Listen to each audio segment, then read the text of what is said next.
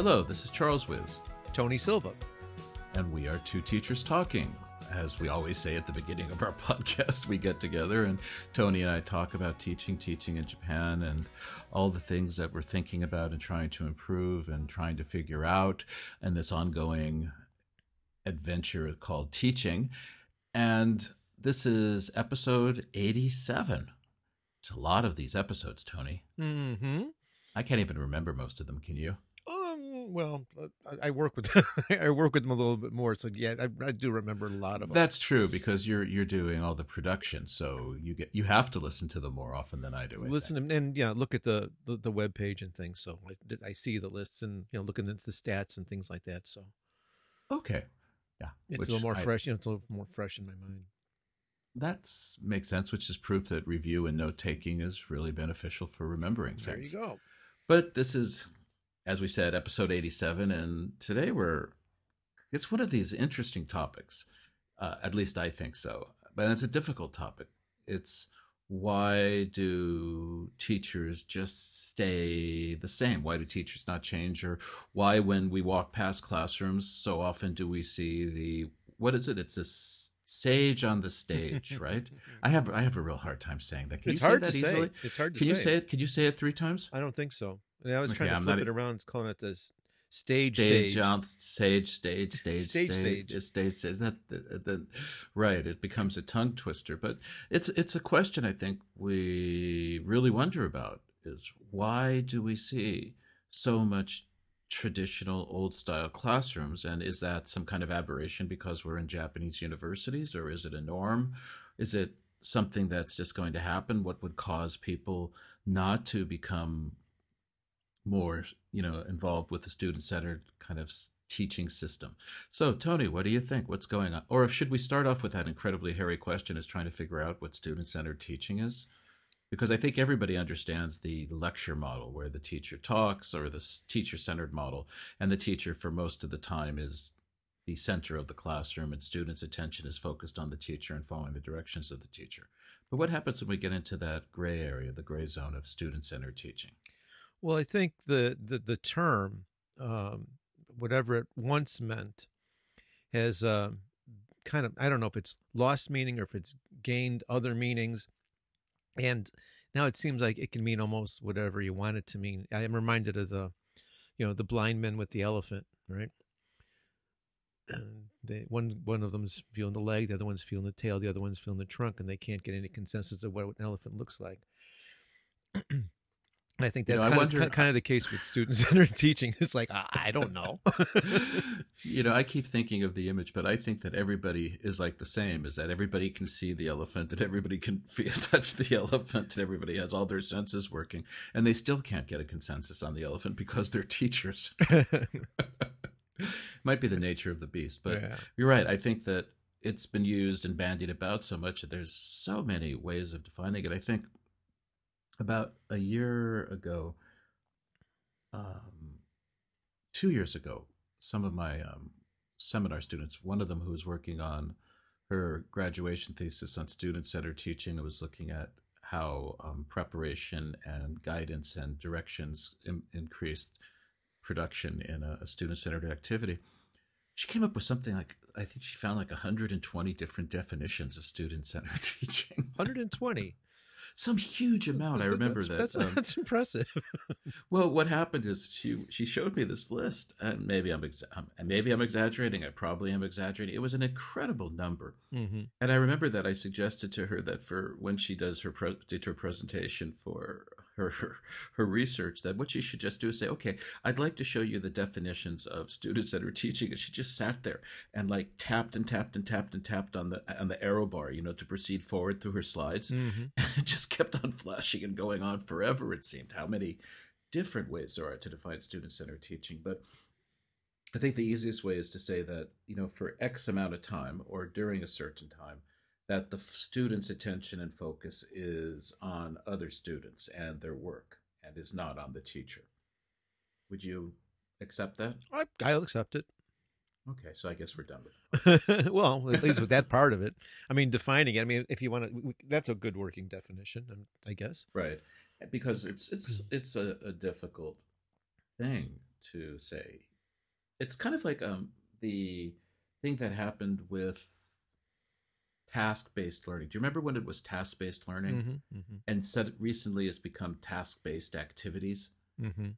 Because as we, as most teachers know, and I think is now becoming more widely disseminated, is that there's just no one way to teach things. There's just not one like task-based learning or content-based learning, right? Or communicative-based learning. It's, you got activities and you have to put them all together so that the students can learn and we can meet their needs. But when we're talking about student-based learning, what we're, or student-centered learning, what you're really talking about is, I guess, really the teacher just being quiet, getting out of the way of the learning and giving students the opportunity to actually engage in the learning, work together, help each other. But we've got and, to have the labels and create these false dichotomies so that we can write our research papers. Is that right? To make it sound like we're doing something. Yeah. You know, I don't even know where to go with that. Just keep going. Just pretend I didn't say anything. Somehow that's going to be a little bit difficult, but I think we, we know that there's this problem there. So when we talk about student-centered learning and what we know about learning, and you know, the students learn more when they're doing and when they're actively engaged with each other. And the question then becomes, why do we see so much, or so I see, you know, when I walk past classrooms, it's, it's, it's, I guess it's anecdotal, but I would say that ninety-five percent of the time that when I walk past classrooms, the teacher's talking. I very rarely see a teacher not talking and students working in groups. What about for you, Tony? Do you have the kind of same experience that when you just happen to see what other teachers are doing, that most of the time it's that way? It seems like I don't, I don't, I don't see other classrooms as much as I used to, but it's certainly what I, that's certainly my memory. I see a, a lot. I used to see a lot of that, um, for sure. Uh, but yeah, recently I just I just don't see it. And in, in fact, the classes that I have seen, uh, actually that has that hasn't been the case. It was uh, a, a, a, a, the next building over. So I was looking to, out my window through the window to another classroom, in another building, and um, this teacher, it, it was a, an English teacher. I, I knew her, and um, I not this year. It was in, in, in previous years, last year or two. Uh, her classrooms have changed and things, but uh, she would regularly have her kids all standing, walking around, talking and, and smiling and things. So, uh, but I would, I, my gut tells me that you're right. Most of them are not like that. But a lot of it, a lot of times, the classroom just see what, you know, we don't know exactly what they're teaching either. You know, is it, is it really a language class? Is it, is it a communication class? Is, is it something else? Possibly it's a content class. I don't know. But, um, to, I mean, get to the point, it's like, why it hasn't changed. I think there's a lot of factors. Um, something that we talked about uh, a long while ago uh, about the limitations of the traditional classroom, right? I mean, the classroom, the logistics of it is just set up for that kind of instruction. Um, you know, desks that don't move, um, you know, all, all facing the, you know, the boards all at one end of the room, you know, whether it's a blackboard or whiteboard or uh, projector, whatever it is that you're using, it's in one place. And the, the classrooms all just sit up with all the students facing um, the, the front of the classroom. So that, in order to get out of that, you really have to sometimes, sometimes, you know, you've got to make an effort. Sometimes it's almost impossible, right? With, with fixed furniture and things like that. So I think that that's a contributing factor. I think um, different um, schools, different departments, uh, because of the way the curriculum is set up and the way that the classes are defined and how um, they're, you know, the, the school's expectations of what the teacher is supposed to be teaching and how they're supposed to be teaching it can can be very restrictive. And uh, uh, the other thing uh, is that. Um, You know, even if you've got okay, the perfect flip, you know, flip your classroom and then, you know, you're, you, you've got everything uh, coming from the student end. Uh, it's it's just one class for for the kids, right? Um, it it's not going to make a huge change in their learning methods, the, the way that they are learned, because the students themselves are uh, have been trained um, to learn in that way, right? To have the teacher give them the information as the information giver. Um, that's their expectation. And um, a lot of them don't know how to learn on their own. I mean, obviously that's something that you teach, it's something that I teach.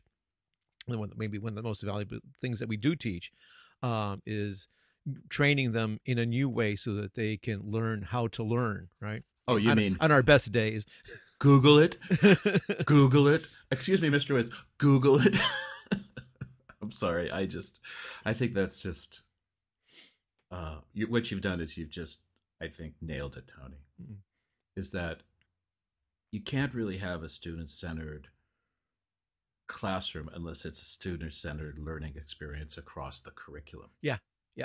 Because other, it's like manners. It's like teaching them manners and asking them to say, thank you, excuse me, you're welcome. If you're the only person doing it, what's going to happen is that they will isolate that, or somehow students will determine that that behavior is only needed in your classroom. Correct. At that given period of time. And because it's not being integrated and reinforced and used in the other classrooms, it becomes just an anomaly for them. Mm-hmm. Yeah, because they've got thirteen, fourteen, fifteen classes, and if each teacher is doing something different, it's like, well, you know, no, nothing's going to stick. Um, they're just going to kind of try to get by with with minimal change and just adapt as much as they absolutely need to and get on to their next class where they're going to have to do something else. So unless it's part of a, uh, you know, the, the culture Uh, of the of the school and part of the, you know, b baked into the, the curriculum and things, it's um it's going to be a hard role. Yeah, I like that that that baked in. Mm. That's such a real key thing, because really what uh, I feel like I'm just doing is providing, like, you know, topping for something. Mm. And that it's just, again, that what happens in the classroom. I know a bunch of other teachers who are doing more student-centered, you know, learner-centered activities in classrooms, but I'm just wondering, you know, it's definitely nowhere near fifty percent is my guess. That the nature of the class, most university classes are lecture-based. Mm. Um, and the thing is that what we're looking at, as you said, is that there are physical limitations. It's really hard to do a student-centered class, right? When the room, the desks don't move and the chairs don't move. It's a traditional lecture room that they put us into. There's that. It just, you're, you're already struggling with the room and fighting with the room. And as a teacher, you're always looking for the path to least resistance to get the learning mm-hmm. to take place. So yeah, I always, when I walk into those classrooms, I always just go, uh. I think I, I mentioned this before, that at one school, um, they built a new building and it's all very nice and fancy. And when I walked into the classroom, the classroom was set up as a traditional classroom. You know, there's a riser in the front, two boards, two projectors aimed at the front. Um, interestingly enough, the projectors are in unison. They're not like, you can't put two different things on the co right, exactly. Right. And by the oh, and you know, we see that, right? So yeah. that, that kind do. of but here's the really weird thing. So, you know, that I kind of looked at it and said, okay, that's obviously a top-down decision. Some, you know, people got together, a bunch of architects and people who did not really spend any time in the classroom, just went ahead and designed the class to make it look nice and make it look fancy, and nobody bothered to ask teachers what they wanted. And then I think I sent you the picture. Remember, I was really excited about, there's the one classroom I have that has like totally movable chairs, little tiny chairs. Um, chairs and desks, and the desks and the chairs are separated. They're all on these really smooth wheels, and everything can be moved around really nicely. And there were the mini whiteboards. Mm-hmm. I think I sent you that picture, yes, right? Yes. And so that there's like eight whiteboards for a class of uh, about, you know, that fits about thirty people. So you can get a whiteboard to each group. What's really funny is that every time I walk into that classroom, someone has put the, the desks and tables back into traditional inline rows and columns. So even the way they're supposed to be. Right, exactly. So even in a situation where it's like, you know, what's going on? And what's really funny is I see the students after the class sometimes putting the tables back into rows. And I just say, no, just leave it alone. Let's let's the other teachers, you know, just walk into a room where things are a little bit, you know, more group-oriented, student-centered. So there is that inertia. And even in the face of knowing things, I think that, you know, whether or not it's top-down administration level, but even from the individual teachers, there's still that continuation of well, the teachers at the front, the teachers at the center of what's going on. But that's, and, that's, well, that's no surprise, right? Because... Oh, There's I want no, it to be a surprise. I want it to be surprising. That's, that's and I exactly want it to what, be exactly what you expect, because um, for the teacher, there is no reward for breaking out. There's no reward for doing something different. And there's, you know, there and any kind of revolutionary action, there's great risk. Um, you, you know, one student complained. It's like, well, you know, what do you, what is he doing in class? It was like, well, uh, he's. When you're, what about your lecture? Uh, uh, what your, your lecture? Uh, why why aren't you teaching them? Um, I, the breaking out of that old mode, um, and I think involves a, a a significant risk for the teacher. If it doesn't go well, um, it's he or she is going to be kind of put, put in a position of having to defend, and you know you can. I mean, you can pull out the research, et cetera, et cetera, but it won't make a difference because it's you're already tarred and feathered. Do you really think that's going to happen? It could. Honestly? It could. And the, do you the, think that a student complaint have nothing back? to do with what the way that you're teaching, right? But it's just one student complaint about anything. It's gonna you're going to be put under the microscope, and I do believe that there's some. It, you know, if you already have a black mark against you, um, yeah. They're gonna they're gonna tell you to do it do it the old way. Yeah, the only uh, yeah maybe I guess that's true because I know that I explained to my students that in my classes I said you're going to be talking a lot with each other, working in groups, and most of the time I'm not going to be talking. And they look at me, and I just look at them, and I say, "Look, I don't want to work. I want you to work." And you know, explaining to them that I'm already fluent. I don't need to talk. Mm. But I think I can see what you're saying that. There might be some resistance. I'm wondering, though, if we actually just look at people who want to do student-centered teaching. For example, uh, I know that when we're I'm working with student teachers and they're going out and they're trying to do their student teaching and apply the theory that they learn. And one of the really common questions that comes up is, how do you do a student-centered class in a junior high school or a high school or an elementary school? And especially for us, I think, though, because we're really talking about university education, where you kind of transfer that over, is, you know, is there a minimum level, English ability level? Is there a minimum certain skill level, content level needed to have a student-centered class? Or can you run a student-centered class with any level? What do you think?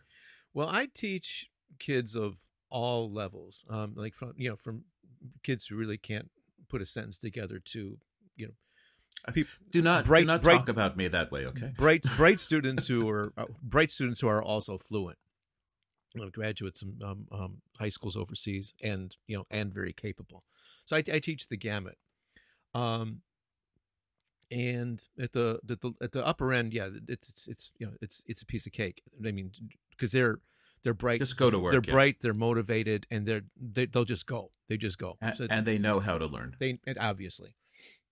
And at the other end, um, there is more uh, input necessary. I need to I need to tell the students more. I have to give them more. I have to explain uh, structures. I have to explain patterns, basic vocabulary, uh, but. Even though they are uh, beginners, beginners, um, I still uh, have a at least half, to, let's say half the class where they are um, expected to converse as best they can, at, at, you know, within a you know limited uh, scope. And these are kids uh, like uh, English firsthand one level type classes, right? So you start off with um, like usually with like you know there's listening and then there's information gap and then um, I help them bridge that information gap thing into more of a free uh, free conversation and they they can they can do it kinda. Um, but um, I, I think at a, at a lower level, than I mean, like a real, real beginner, where you're, you know, kind of just like getting out of the alphabet into basic words.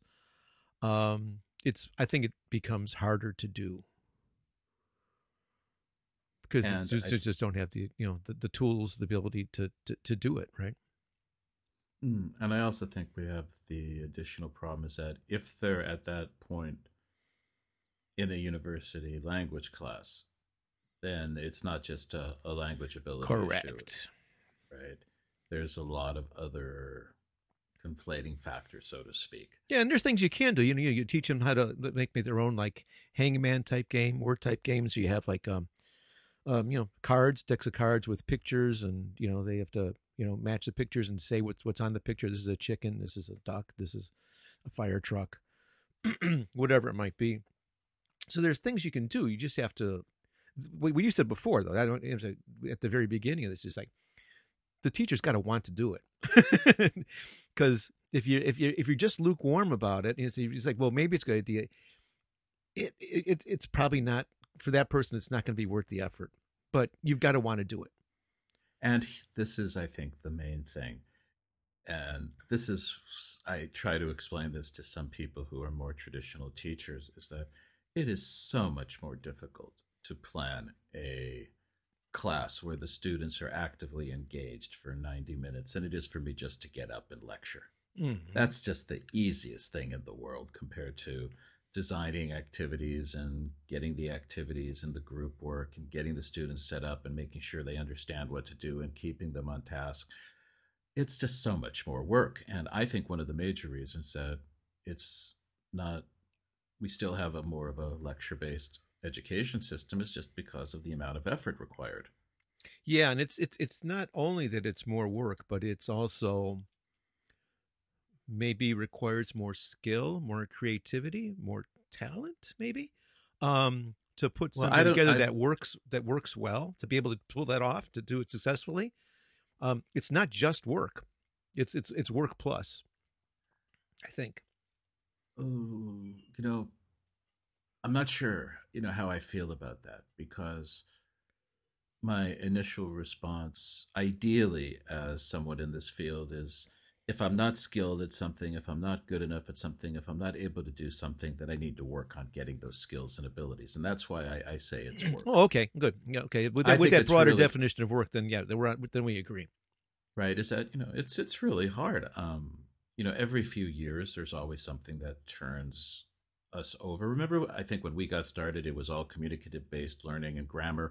Focus on form was not important. And then as research came out, it showed that, again, a blended model, you know, something that includes everything, because there's just no one way to do things, and you have to adapt and modify your teaching, and it's a lot of work. Mm. You know, you get used to a certain way. Oh, you know what? I can have my students just, you know, in conversations for ninety minutes.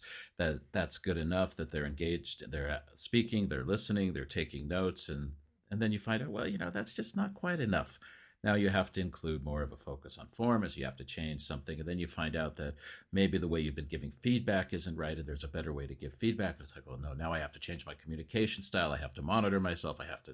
It's. I think it's. It's a, a lot of it is just work, how much work people want to do. But I think the other side is that it's also that there's just not a lot of support for it.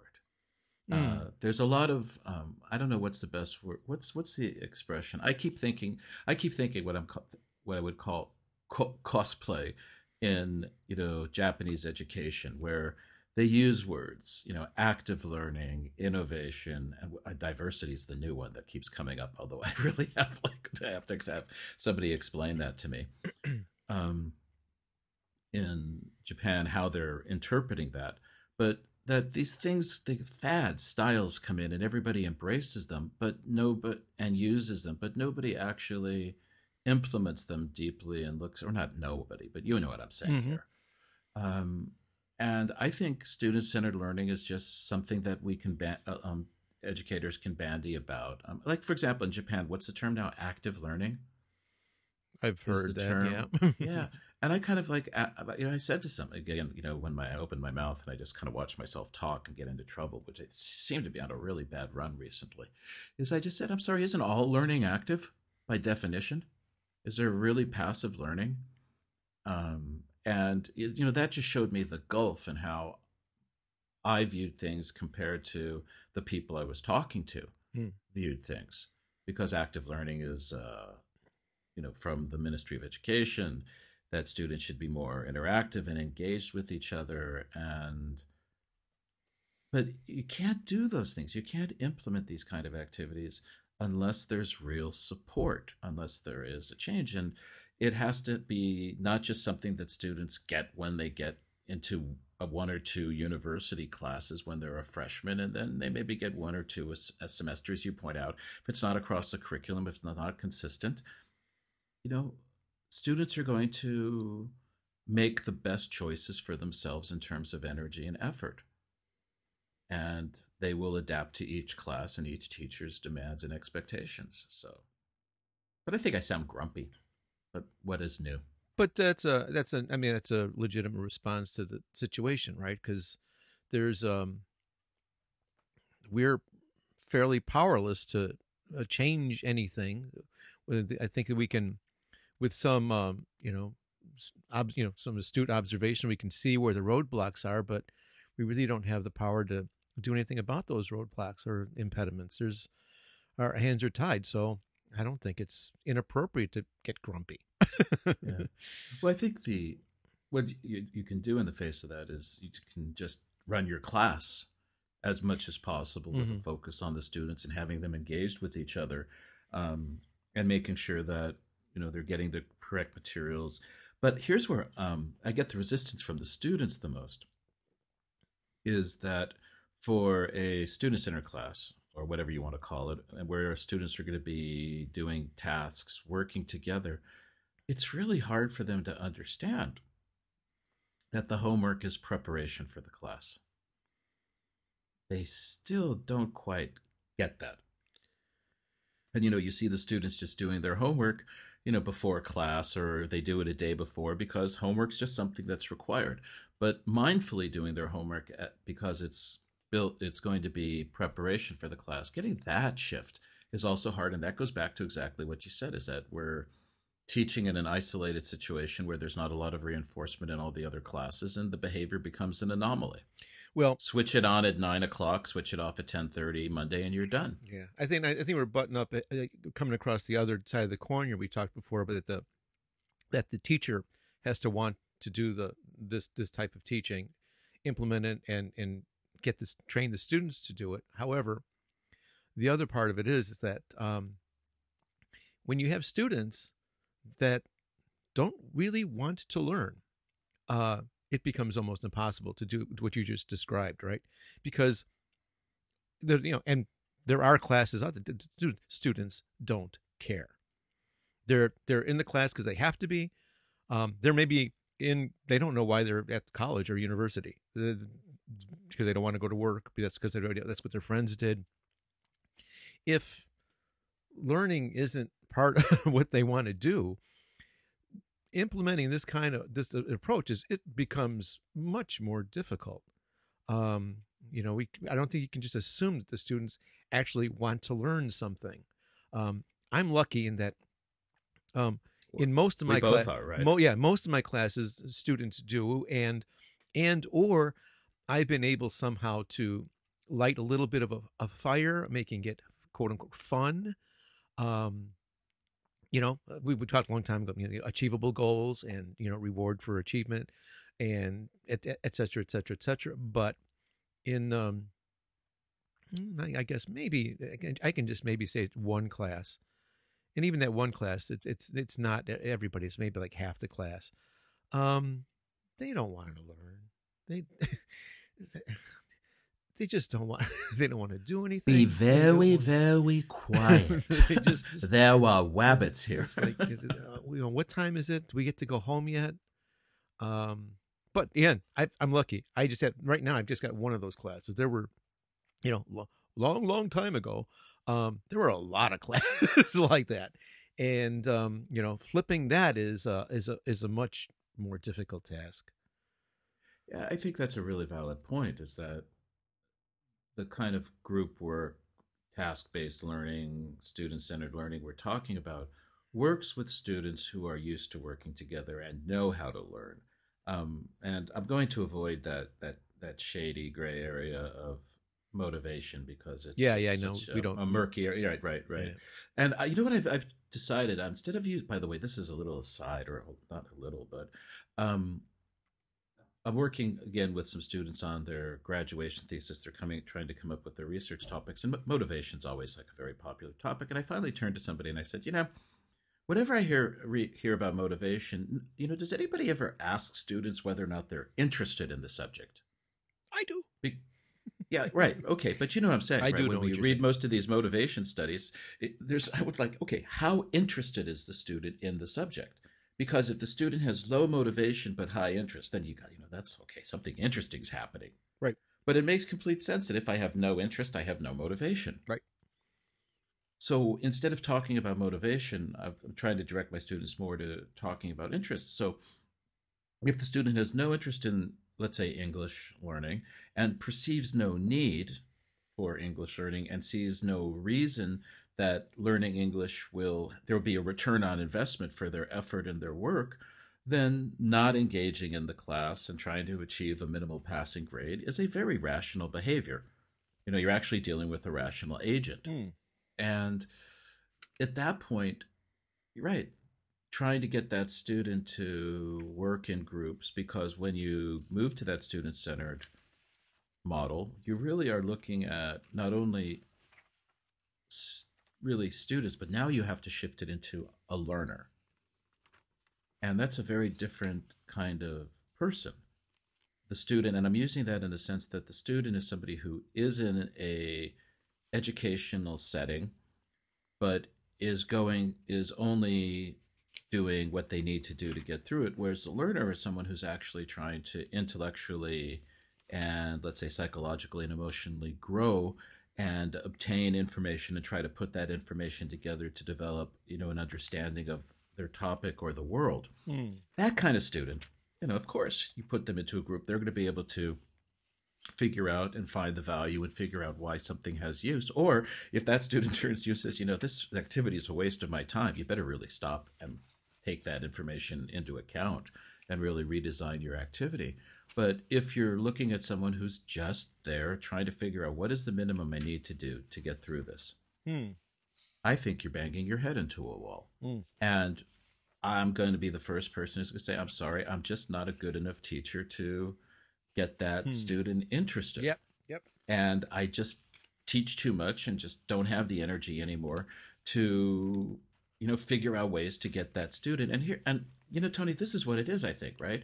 It's not that it's a one-off effort. It's that if you really are committed to that student-centered approach and you're working with students who are not ready for it or geared to it or don't have the basic background or skills, it's that you're going to constantly be banging your head into a wall. And how long before you just, you know, say, look, you know, I'm, I don't have any more aspirin. Yep. I just, I can't do this. So I think we have to divide it into the people who don't even want to make the effort because maybe their mindset is that they're more traditional and this is how they were taught to teach and this is what they know. And then there are people who want to do it, and because of the varying factors that can occur somewhere on that that scale, they're not able to achieve a student-centered kind of group work, you know, environment. Mm-hmm. I don't know. So that's my take on it. Mm-hmm. So there. And, you know, it is hard, right? I mean, you know, trying to find ways to keep the st- unengaged students engaged. And there are teachers who are working in those kind of environments, really committed people who, and this is where burnout comes from, I think. Yes. Right? Is that you go in and, you know, you know you have good activities. You know they're well-designed. They're pedagogically, you know, sound. They've worked before, and they nothing just works and doesn't work and doesn't work. And the students don't want to do them, and they don't want to engage. Yes, yes, and exactly. It's like, you know, you're geared up. It's like you, you know that what you've got, you, you know that, like you said, you know it works, and you have prioritized their their learning. So this is something that you want to do. And you walk, you know, in some you some classes, you walk in there and you're the only the only person there who's who's got this on their agenda. It's like it's you versus them, and it's like, oh man, those those classes can be very, very hard. Right. And so, you know, all you can really do is have small, you know, again, it's like the task-based learning versus task-based activities. Yeah. Just, you're just going to have to go very, very, very small. Yes. And this is the, I think this is the part that from experience really hurts the most is, you know, you start with just a little bit and you build the next week and you're just doing that, you know, plus one minute, plus one minute, plus one minute. And after fifteen weeks, you maybe you've got them so that, you know what, they can actually do four fifteen minute tasks, right? Mm-hmm. You've trained them there, you know, in the sense of provided them with, you know, the appropriate way to look at the work and be able to do the work and interact with each other, and then they're gone. And now you're going to have to start off with a new group again. Mm-hmm. That just is like, oh no. But if, if it's being done across a curriculum, then it doesn't matter. Because then you're going to get next semester, you're going to get students who are already used to that. And suddenly, you know, oh, you did that, you'd have four years, right? You'd have a complete turnover of a generation, right? Mm-hmm. No need to wander in the desert for forty years. You just have to wait four years and you've got a completely recycled group of students who are ingrained into that kind of milieu. Mm-hmm. Yeah. You're very quiet, Tony. Well, I'm, I'm agreeing with what you say. No, that's unusual. Uh, nothing for me, nothing for me, that, nothing, that, nothing for me to add there. It's like, yep, yep, yep. Yeah. Yeah. But um, yeah, so I, talk, I I mentioned that um, yeah, we're powerless and there's nothing there's nothing we can do. Um, but I don't know, is that is that true?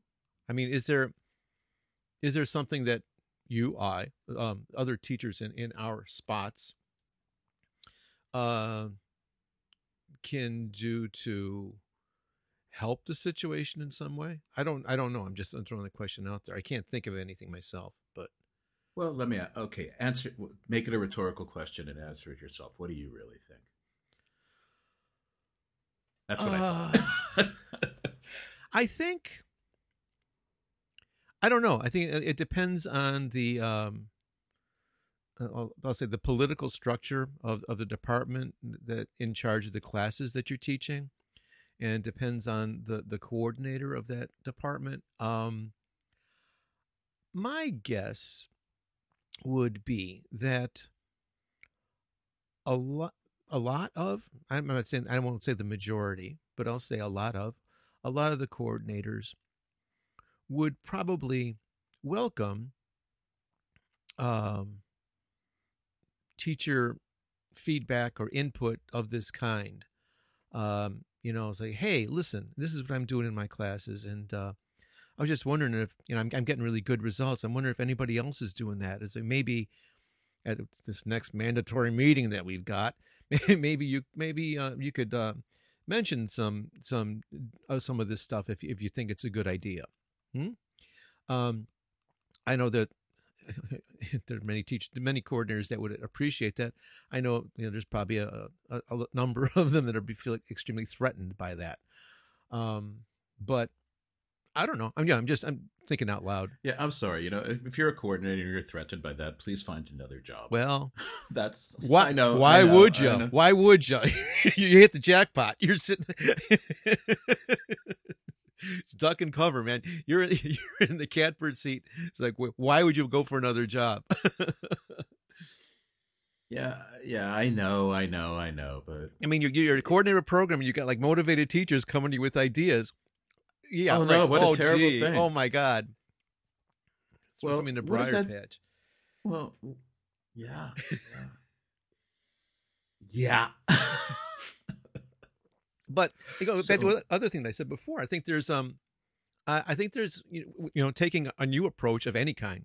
Okay, students are learning, for, as an example, but any kind of change, um, is involves risk. Um, people, whether they're students, other teachers, or coordinators, um, I think I think most people, um, mm, look at any kind of change with a little skepticism, and they're a little bit leery of it because they're not sure. It's like, well, what is what is this? What, who's rocking the boat here? Um, people, you know, a lot of people, most people, I think, fear change. To okay. quote Wayne and Garth, "We fear change." Is that is is that where that's from? Uh, yes. First one or second one? I think it's the first one. Okay. A long time since I watched that movie. Party on. Right. Party on, Garth. You know, I was, I've been reading this book. Um, I think it's called Diffusion of Innovation. Uh, and in it, the author, I th- see if I have this right, defines technology as any tool or artifact that reduces uncertainty or something to that effect. And, you know, I thought that was an interesting definition, but what, what really happens, I think, is you're right, is that any kind of change, any new system, any way of dealing with something that hasn't been done before is you have such a high level of uncertainty. And people's goal, I think what drives people in many ways is, you know, reducing uncertainty, which is actually one way of defining risk, right? Risk is the degree of uncertainty and how much, you know, not knowing um, will actually impact you. It's risky behavior to change. Uh, very rarely are we actually rewarded for our innovations or doing things, except from other teachers who will embrace the changes. Or or our but, or let me let me just add or our students. Right. Yeah. Who the ones who are really open and can uh-huh, really uh-huh. see that and really appreciate it. And again, you know, those are the students who want to learn and really know how to learn. I think when I'm working with those kinds of students, that they really get how I approach a classroom. And there's another set of students who really, really don't like me at all and don't like how I teach, because it's like, no, I am not going to fill up the ninety minutes for you. Right. You're going to have to come in. You're going to have to be prepared. You're going to have to be ready. You're going to have to be working with other students. You're expected to use the language regardless of your level. You've got all the tools in front of you. Now go ahead and do it. And I know for, I have this one student, and it's just so obvious, clearly clear to me that they hate my class. And I think a lot of it is because they're expected to work. And I'm not filling in ninety minutes and holding their hand and guiding them. And it's not an issue of an introverted versus extroverted student, which um, is, by the way, is something that's very difficult, I think, is that a student-centered class can be a little bit difficult for introverted an introverted student. Mm-hmm. But what we're talking about really is that, again, if the student doesn't want to, well, that's really a lot of the resist. It, it doesn't matter whether it's a teacher or the student, I just realized. The pr- thing about student-centered teaching and group work is that it requires much more effort. It's a lot harder for both the instructor and the student, the learner, to slide. You can't. Mm-hmm. But then now we get to the other issue, which you brought up before. I think it's actually, it's a good time to talk about it, is assessment. Mm-hmm. How do you assess a student-centered classroom? That, I think you've mentioned a number of times, is really a a major hurdle for a lot of people. They don't see a way to do that effectively, accurately, and in a way that, let's say, is defensible to administration. But most of the time, I think it is. But what do you think? Well, can you do it? I well, I do it, um, but um, it for me the, the the hurdle that you the, the biggest hurdle for this is what you just mentioned about the introverted student, and so into the whatever your final assessment, your grade is going to be, um, you have to build in some other kind of tasks that don't involve that direct human interaction. So mm. some kind of paper, some kind of homework, make that part of the grade so that students who just, you know, in their own, their own language are not comfortable uh, communicating with people, and I remember myself among those, um, allows them to excel in, in some other way. uh, either with a, you know, written paper, different kind of reports, different um, something. And so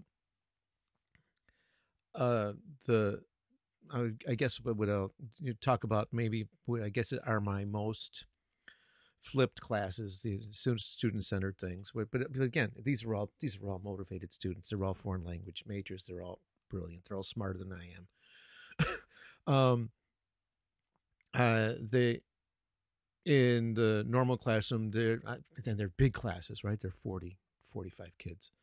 Um, I run around the room. Um, they're they're in groups of four or five, and I run around the room. They've got each each of them has like a sheet, and um, you know, when I hear English, someone gets a, just a slash, just a, just a, you know, a little plus mark, whatever, and I'm I just do laps around the classroom, and I'm realizing that yeah, um, of course, uh, the the introverted student is is is at a disadvantage here, and then. Try as much as I can to the extent that I, I know the students will watch for them. And it's like, you know, okay, this, per, this person's, you know, really outgoing. Their English is incredible. Um, you know, yeah, their, their, their sheet would be like solid black from all the, uh, the talking that they're doing in class. But, uh, also there is part of their grade, their assessment. They've got weekly homework that they need to do. Uh, there is a written paper that they're required to do. And uh, there's also a uh, presentation that they have to do um, to small groups, and but those are those are graded by the students. Um, and so there's and and, and for each week that the students are expected to uh, do written preparation for that discussion topic, and, it, and it's pretty heavy duty. I, I I demand a lot from them. Uh, each each of the units has a, has a study guide. There's new vocabulary. There's discussion questions. They're expected to do their own research, um, and all this is to prepare them for discussion in class. So, it all I've got it to all work out pretty well, but like you said, lots of lots of work. Yeah, one way, by the way, that I've gotten around that with the the group discussions is not only checking for students who are speaking, but making sure that students are actively or in you know, engaged as listeners, mm. you know, if they're nodding, taking notes, if they're keeping eye contact, um, then they get points also. And that way you can give the introvert a little bit of, you know, points also. That way the group, you know, there's an emphasis on the listening side as well as just the speaking side. Mm. But it's just, you know, more check marks, more paperwork. But that way, at least the introverted student is getting a benefit. But the other thing I've done too, you know, I think about the introverted students is I always in my classes, I emphasize that if you're an introverted student, just ask questions. Well, that's hard. That's hard for them to do too, though, right? Yeah, but it's easier than speaking. Yeah. You know, as you, whatever I'm trying to do in terms of reducing the stress for that introverted student and giving them opportunities. But that's why, you know, there are points for, you know, really listening, focused listening and or at least, you know, giving all the physical indicators that you're listening, because that's really the problem, right? yeah, yeah. You could really fake that one pretty well. Mm. Nod your head, you know. I think my wife has gotten really good at that. you know, just pre pretending to listen and convincing me that she is. Oh, I'm I know what you mean. on, I'm going on and on and on and on and on and on. I, but see, Tony, on the podcast, I can't hear, I can't see you, so it's fine. yeah, it's it's an interesting situation. It's an interesting problem. So there's the physical limitations, there's the general limitations of motivation and level and skills, you know, how interested the students are, how comfortable they are. And again, right, it's so much easier just to default to open your textbook to page seven, do the dialogue, and let's listen to the C D or whatever and do that. And and I'm not saying that I never do that, you know, I've trust me, you know, it's, that would be not telling the truth at all. But I do know that that occurs when I have gotten enough or I've gotten feedback that somehow resonates in me that, you know, this is just not working. And it's just that actually when I measure how much learning I think is going to take place, it's probably better to go this way. And I wonder, you know, but that's different from not making the effort to go towards, you know, more group work, more student-centered classes. And I think that's what we're really kind of asking ourselves, right? Mm, yeah. In a certain sense, is, you know, that is it because people have tried and it just hasn't worked with that class, or has there been no effort even to do that? Mm. So you've got two. And there are people who just don't even bother to try. Right. And I think the easiest way to recognize that is when you see the PowerPoint on the screen. Right. That, um, you know, here's an interesting thing, by the way, talking about technology and student-centered. I stopped, um, you know, I think we both use websites for our classes. Mm-hmm. uh, and I stopped using the projector. And I just tell the students, get out your, get out your phones. You know, take out your phone and look at the website. Mm. And it's great because now I don't have to go, you know, over to the the office to get the key so that I can open up the cabinet so I can get the remote out and then, you know, lock everything up and walk back over. And the other thing that's great, I think we've talked about this before, and it's a pretty good training technique in some ways, is rather than playing a audio or a video for the entire class, let the students listen to the audio or watch the video on their phones. And what happens is you just say, okay, two students, one phone. And they'll get together and you can see that they, they start talking and working together. So that's just a simple, you know, easier way. But it's interesting to see just how the technology actually is, I think, going to be moving us more in that direction. Mm. Right? Because they're really, I mean, you know, do you really need to have everything up on the screen now? Which just reinforces the, you know, it should be screen on the stage, sage on the stage. I don't know. What do you think? Yeah, I don't, I don't use uh, the projector for th- that kind of thing too much. Um, I'll use it often when um, uh, with the class, I'm trying to put something together, so something more dynamic, right? So uh, ask them to put together, okay, what kind, you know, for example, a little bit lower level class. All right, um, I want to hear your follow-up questions. Like, like I went shopping yesterday, boom, boom, boom. And I'll, uh, as they, you know, give their responses, I'll type out their responses and everyone will see the responses and, uh, on the screen. I use, I do that kind of thing a lot where, uh, the class together are kind of putting something together, which then they can then use in a, in a task and activity, um, right after that. Um, and, uh, I'll use a projector, for example, to show like, um, at the beginning of the, of the class with the classes that are going to do a lot of research, um, uh, kind of demonstrate search strategies, et cetera, et cetera. Mm. And see that, so that, you know, kind of live interaction type of thing, but I don't use it a lot for other things. Um, mm. Real good with Socrative, so they could see what the other students' responses are. Oh yeah, yeah, yeah. That's that's very nice. That's very nice. Right. That's really good. You know, that Socrative works very well. But basically, that's the only time now mm. that I actually would use a projector. Mm. But I found mm. that, as you say, that it's just easier. There's no reason to do that anymore. Mm. And I, yeah, it's it's just an interesting thing to see happen. Mm. I'm not really sure, but we will shall see how things develop over the next few years. Uh-huh. Uh, and I wonder whether or not, or how much technology is going to force the change. If there's a certain point at which the technology just is so powerful, so easy to use, so effective that people have no choice but to go to a more flipped classroom with students working together, because it's just overwhelmingly easier for everyone involved, more effective and more efficient. I don't know, but I can kind of see that happening over the next five to ten years. Well, certainly the technology is going to be um, different, better, and and easier. To, well, I hope easier to use, and I think just as big of a factor will be, you know, just the the rollover of, of, of teachers and administrators, um, who have grown up more used to technology, um, don't have a whole, they're, they don't have life experience without it. It's, it's, it's already, they grew up with it. Um, you know, our students were born, what, nineteen ninety-eight right now? nineteen ninety-seven, nineteen ninety-eight? About, yeah. Yeah. So nineteen ninety-six to yeah. about, a world without the internet is like so far in, in the, before they were born, um, when those kids become teachers and administrators, um, I, I would think that, yeah, technology in the classroom is going to be a, a given. Um, I think it's going to have to wait until those people become administrators, mm. because there's still just, you know, the way that administration works is, at least from what I know mm-hmm, in this country, mm-hmm. is it's, it's an age seniority thing. No. Right. And so, and you know, who is it who said that?